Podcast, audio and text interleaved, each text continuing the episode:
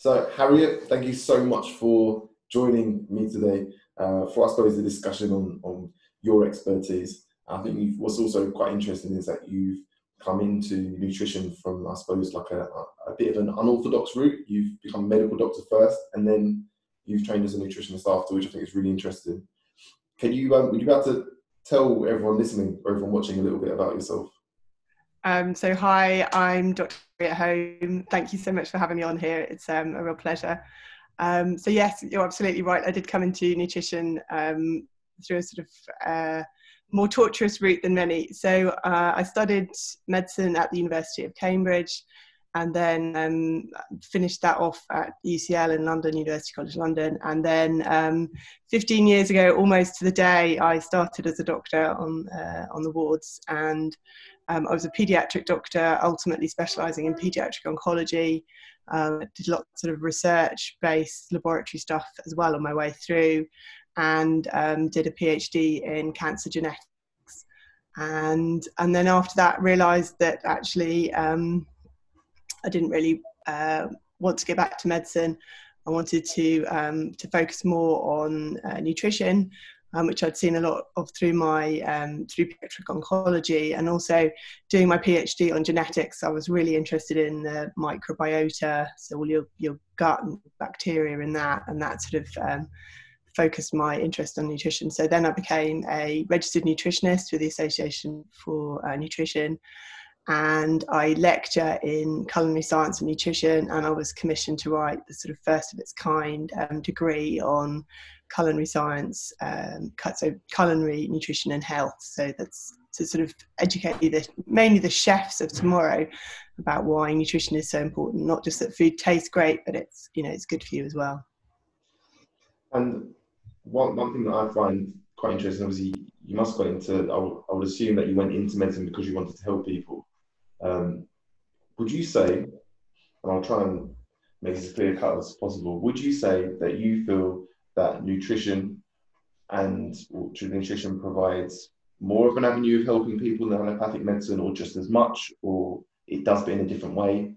How would you diversify, or how would you split them? So I think I did absolutely go into medicine partly to help people, or mainly to help people, but equally because I found it really interesting and I loved the sort of problem solving side of it. So for me, nutrition has a lot of that, but in a sort of easier to digest way, I guess, that less, you know, people at the end of the day are generally not dying. You know, you can actually affect change really quite easily.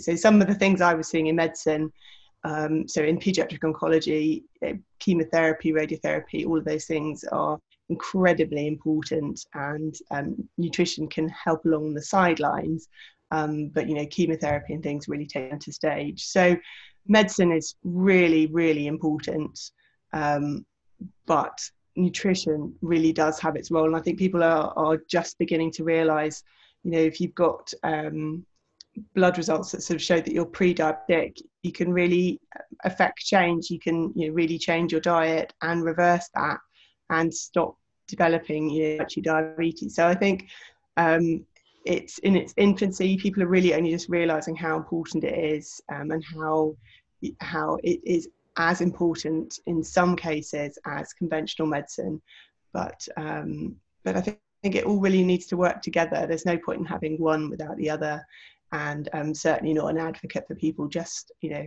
treating cancer with diet or supplements and those type of things. I think it really, to work well, you need all aspects of it. You need the medical team, nutrition, you need all of it to work really well and together.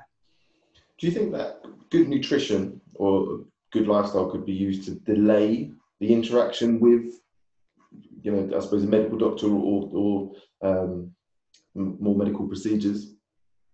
Yes, absolutely. So certainly there's, you know, really good, clear evidence that your diet affects your long-term risk of disease on so many levels, you know, cancer, type 2 diabetes, cardiovascular disease, bone health, and it's really important. So, and one thing is, it's so much more in your control than, you know, medical interactions and taking medicines. And And I think always prevention is key, and so much better than taking medicines that aren't without their, you know, side effects. So if you can affect change with your own diet and prevent the long-term health issues, I think that's got to be a really powerful, really great thing. And so many problems in health are, you know, because of your diet, really. So and that's one thing I love about nutrition, that you can help so many people by just doing some really simple changes that have really no side effects, other than, you know, got to have a bit more preparation, more time, or a bit more thought.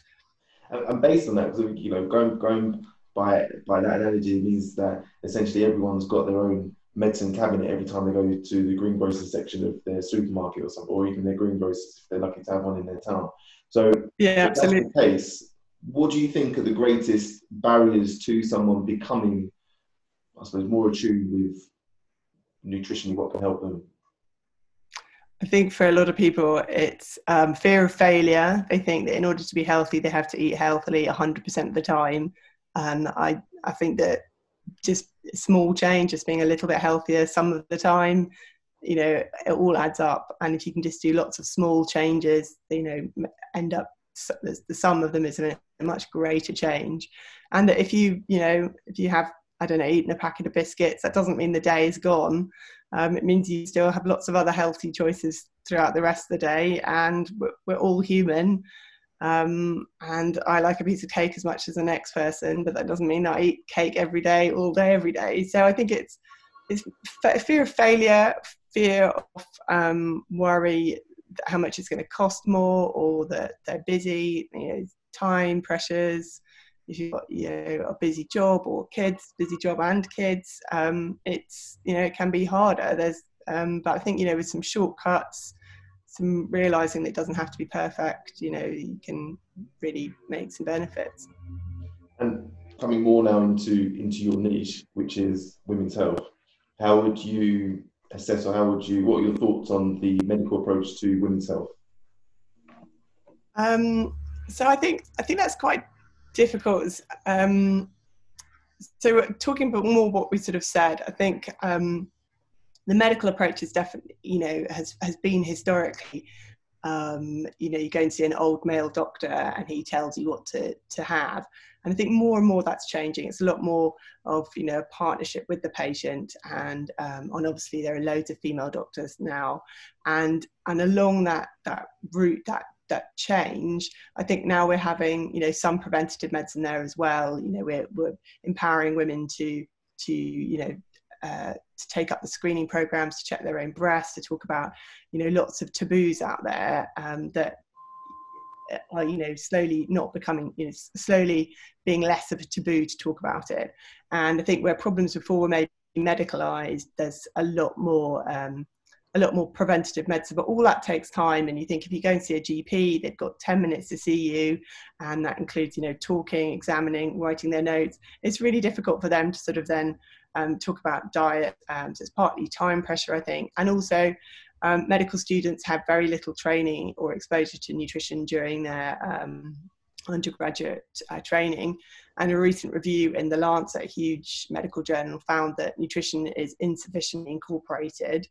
And I think that lots of medical students and GPs would really welcome more information on nutrition, so that they can more part of that multi-professional team, because at the moment they don't have the knowledge to do that. So I think it's training them up, you know, giving doctors more, you know, empowering them with more knowledge so they can help, and also training the medical students. So I consult for Culinary Medicine, which is a not-for-profit organisation that is teaching the medical students and the GPs about nutrition, so that, you know, they can help. And then they need more. You need longer appointments, so less pressure on the healthcare system, you know, so that if you've seen an A&E, it's not just, or, you know, in the GP, that they have time to talk to you about it and try to, you know, help prevent some of these things.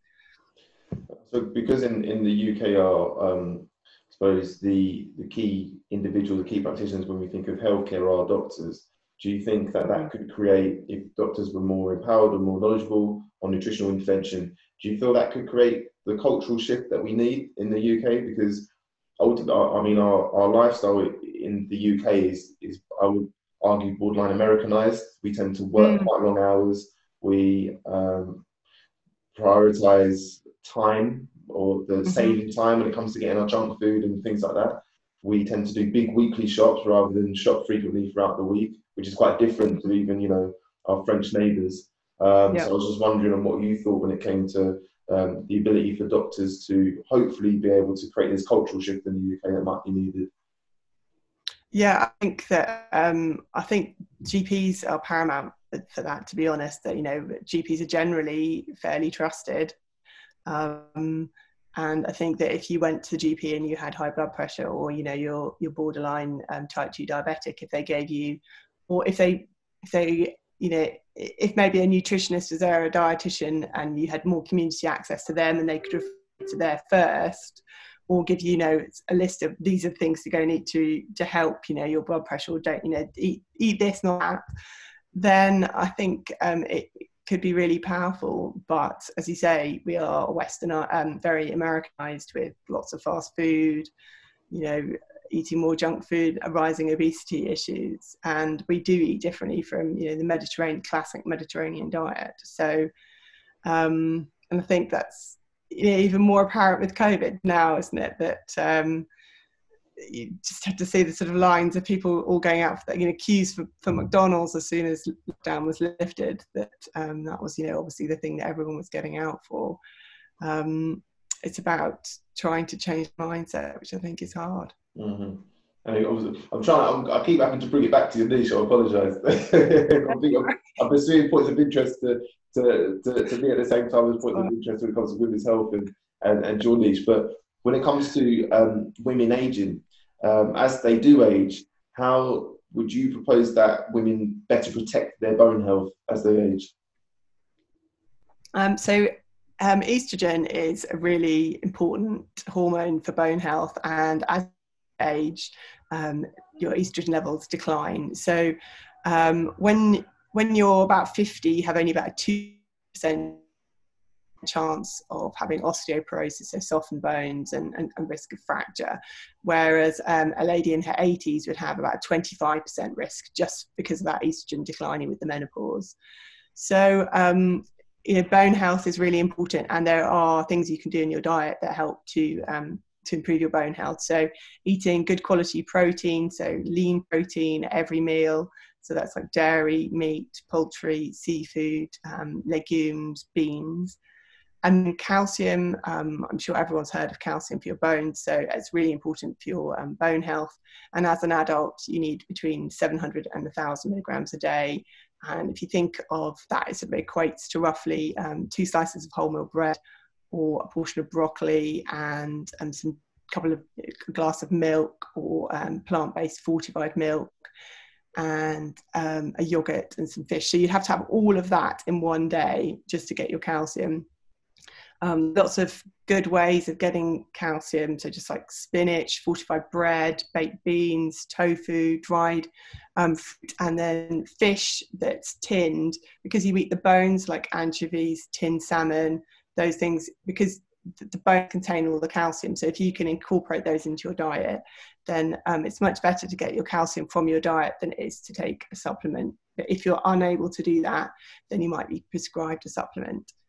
And then along with calcium, vitamin D is really important for bone health as well. And that is produced in our bodies by the action of sunlight on the skin. So you do need to go outside and get your sun exposure for about 20 minutes a day.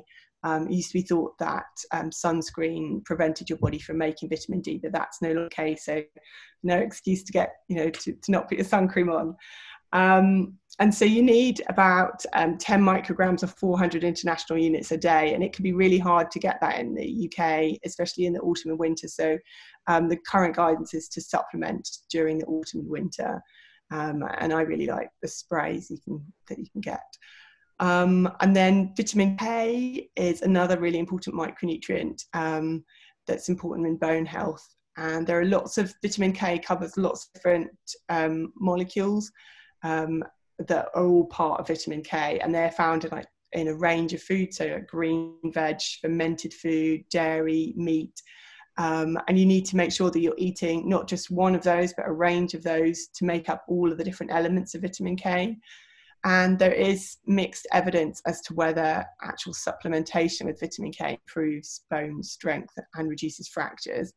But the evidence is strong enough for a number of countries to actually recommend it. So Japan is one of those. They say all menopausal women should be on vitamin K supplements. But at the moment, that's not the case in the UK. And as it's a fat-soluble vitamin and it's stored, we don't know what the possible side effects are if you have too much supplementation. And it's also really important that if you're on anything like blood thinning medication, that you shouldn't take vitamin K because it interferes with that. So it's probably better at the moment, while the evidence is still mixed, to be having it in your diet and just making sure that you're eating all of those things. I know that fermented food's really quite trendy now, but still not that many people eat it. So just making sure that you're covering all of those bases. And then there are a couple of others. So phosphorus and magnesium are usually found really abundantly in our diet. We shouldn't have to supplement those at all, but just as good examples. So phosphorus is in things like poultry, meat, dairy, whole grains, and then magnesium in things like pumpkin seeds, almond, beans, whole grains. And then the last thing I'd say for bone health, it isn't diet, but it's lifestyle, is resistance exercise. I'm sure you probably know far more about than me, but the NHS advised that adults over 35 should be having 30 minutes of resistance training a week.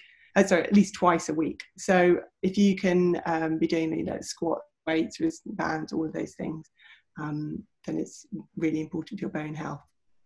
Yeah, we commonly have what we commonly experience is a bit of a vicious cycle. So because people come into us with osteoporosis and they have this fear of fracture, they're less likely to do things which might expose them to the risk of fracture. There might be things that test their balance, test their strength, but then that's the thing that's going to stop them from falling and fracturing themselves in the first place. So yeah, it's. But I mean, I think as long as most people, when they do realise that, they're then quite motivated to put themselves in an environment where they're, I suppose, stressing their skeletal structure, the musculoskeletal structure, in a safe way for the reward, which would be stronger bones. But you also mentioned, I think we discussed this before, about phytoestrogens. You mentioned that phytoestrogens play a role as well. Yeah, so phytoestrogens are less really for long-term health, but more for the short-term side effects. So lots of people are troubled by hot flushes as part of menopause, and there's sort of mixed evidence that phytoestrogens might be able to help with that. So phytoestrogens are like a plant-derived compound that have got a similar structure to human estrogens, which is obviously the hormone that decreases in the menopause, but the phytoestrogens have got a similar but much weaker activity. And there are some herbal medicines like St. John's wort, black cohosh, ginseng, and red clover that are all phytoestrogens, and there's some mixed evidence that these are decreased with hot flushes. So I think it's really try it and see whether it helps you. The one thing I should mention is that while we think that soya, which is a phytoestrogen, is probably safe in women with breast cancer, there's much less known about the others, especially red clover. And so if you've got breast cancer, don't take those. And also there's still concern that they might have interactions with heart disease, epilepsy and asthma. So I definitely advise speaking to your GP before starting any herbal medicine, and that there's no...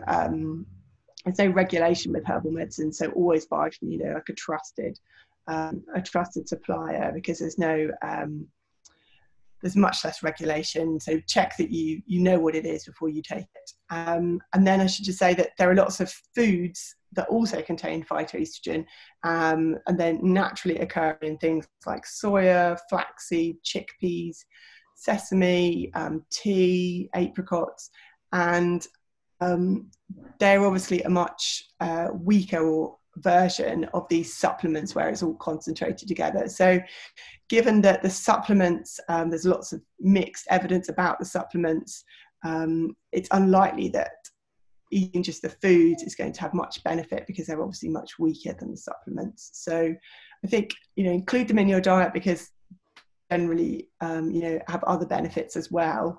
And if they help with your hot flushes, that's great. But they're not going to help everybody, and they might not help you. Yeah, our herbalist, we have a herbalist here, Julia, and she's very good at the herbs that you recommended or that you suggested. She, I know from just discussing with her that she prescribes them quite regularly for postmenopausal women, but she's equally as frustrated because, as you said, that there's a lot of people claiming to be herbalists and a lot of people claiming to have knowledge of herbology that aren't very stringently trained as she might be. But and this is just me now trying to remember what I learned at university. So when we're talking about phytoestrogens and them having a similar effect to estrogen but a weaker effect, do they trigger the same receptor site as estrogen?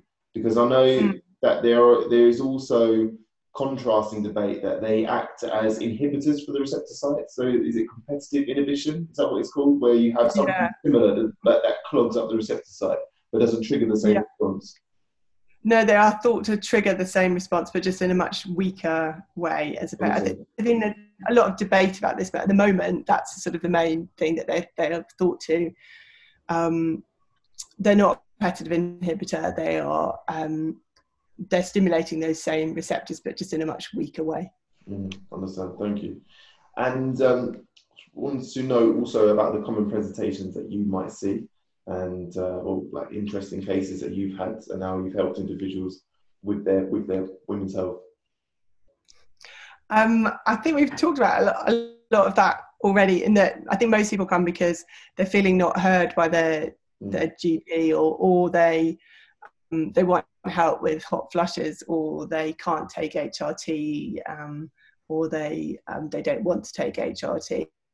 And so it's then about thinking about, you know, what can you do for hot flushes? So you've got your phytoestrogens, but you've also acupuncture. There's weak evidence that acupuncture might help with that. I obviously don't do that, but it's sort of lifestyle, thinking of lifestyle medicine. And then caffeine and alcohol. If you reduce caffeine and alcohol and spicy food, there's mixed evidence that helps. There's quite a lot of variation between individuals, but certainly reducing alcohol has got other health benefits. Like I've had two of those. Spicy food and caffeine. I've had two of those. I've got a lot of women. Sorry. This is why you're not menopausal. But yeah, that's it. If you can. You know, consider reducing those, then it can help with, in some women, with hot flushes. You've got reducing the caffeine, alcohol, spicy food, acupuncture, and then those phytoestrogen supplements, and then phytoestrogen, you know, naturally occurring phytoestrogen foods, so foods with naturally occurring phytoestrogen. And then I think there's a lot more awareness now that once you go through the menopause and your estrogen levels decline, that you're at higher risk of cardiovascular disease, and people do want to mitigate that, really. So with the sort of natural aging process and menopause, there's an increased risk of cardiovascular disease, which is a general term for like disease of the blood vessels, narrowing of the arteries, and increased risk of blood clots, and that the whole aging process of the menopause and the decrease in estrogen and that process afterwards increases your risk of weight gain, which also leads to an increased risk of obesity, type 2 diabetes, high blood pressure, higher cholesterol levels, and that all then feeds back into an increased risk of cardiovascular disease as well.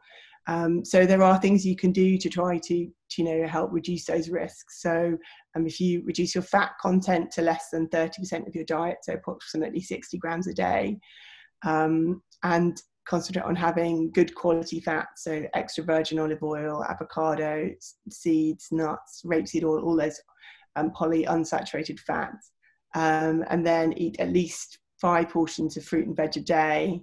Try to replace refined carbohydrates with whole grains. So you're thinking of brown rice, brown bread, bulgur wheat, millet. And then if you can have fish a couple of nights a week and have it regularly, and you're using your tinned salmon or fresh fish, then you're going to be getting the omega-3 and also that calcium from the tinned fish. Have at least 4 portions of nuts, seeds, legumes each week. And then try to cut down convenience foods that are processed with sugar and salt, and try to keep your alcohol levels less than 14 units per week and a maximum of 2 to 3 glass units a day. And then choose whole grains, so like millet, bulgur wheat, and all of those different whole grains instead of refined carbohydrates, and that will help not only your bones but your heart, and also reduce your risk of hot flushes in some people.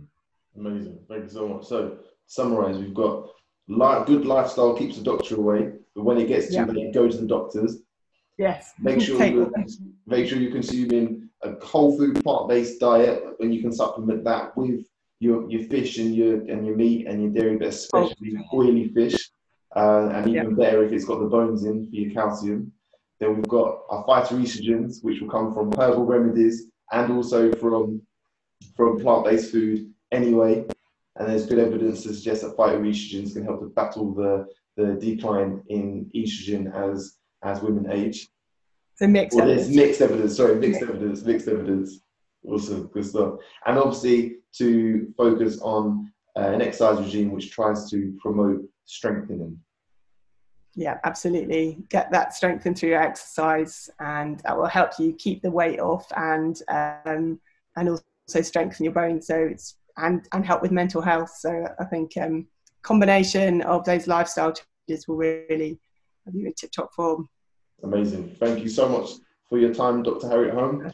Can you tell us how to get in contact with you if we want to take advantage of your services? And I know that you said that you've also got a free ebook or a free course, something like that. So I've got like a free nutrient planner, nutrient checklist, where you can just check off that you're doing all those things. It's like a sort of aid memoir, just to remind you of like a summary of those points, really, just to help guide you as to how to do that. So if you find me on Instagram, I'm at healthy eating dr, and that's the same for my website as well. That's www.healthyeatingdoctor.com, and you'll be able to find there's a pop-up window if you or on the tab that says free resources, and you'll be able to sort of download the menopause nutrient checklist. And if you want to do it by Instagram, just go to my bio, and there's a link in my bio. Just tap on there and you'll take you straight there. So it's probably much easier in Instagram, but yeah. And I've got I do have a book out, but it's on what to eat in pregnancy. So that's also available on my website. And yeah, so come and say hello on my website or Instagram. And if you've got any questions, come and ask me. I also do private video consultation, and yeah, lots of information all on my Instagram. All about trying to sort of myth bust and provide evidence-based, science-backed nutrition. Amazing! Thank you so much for your time. Thank you. Absolute pleasure.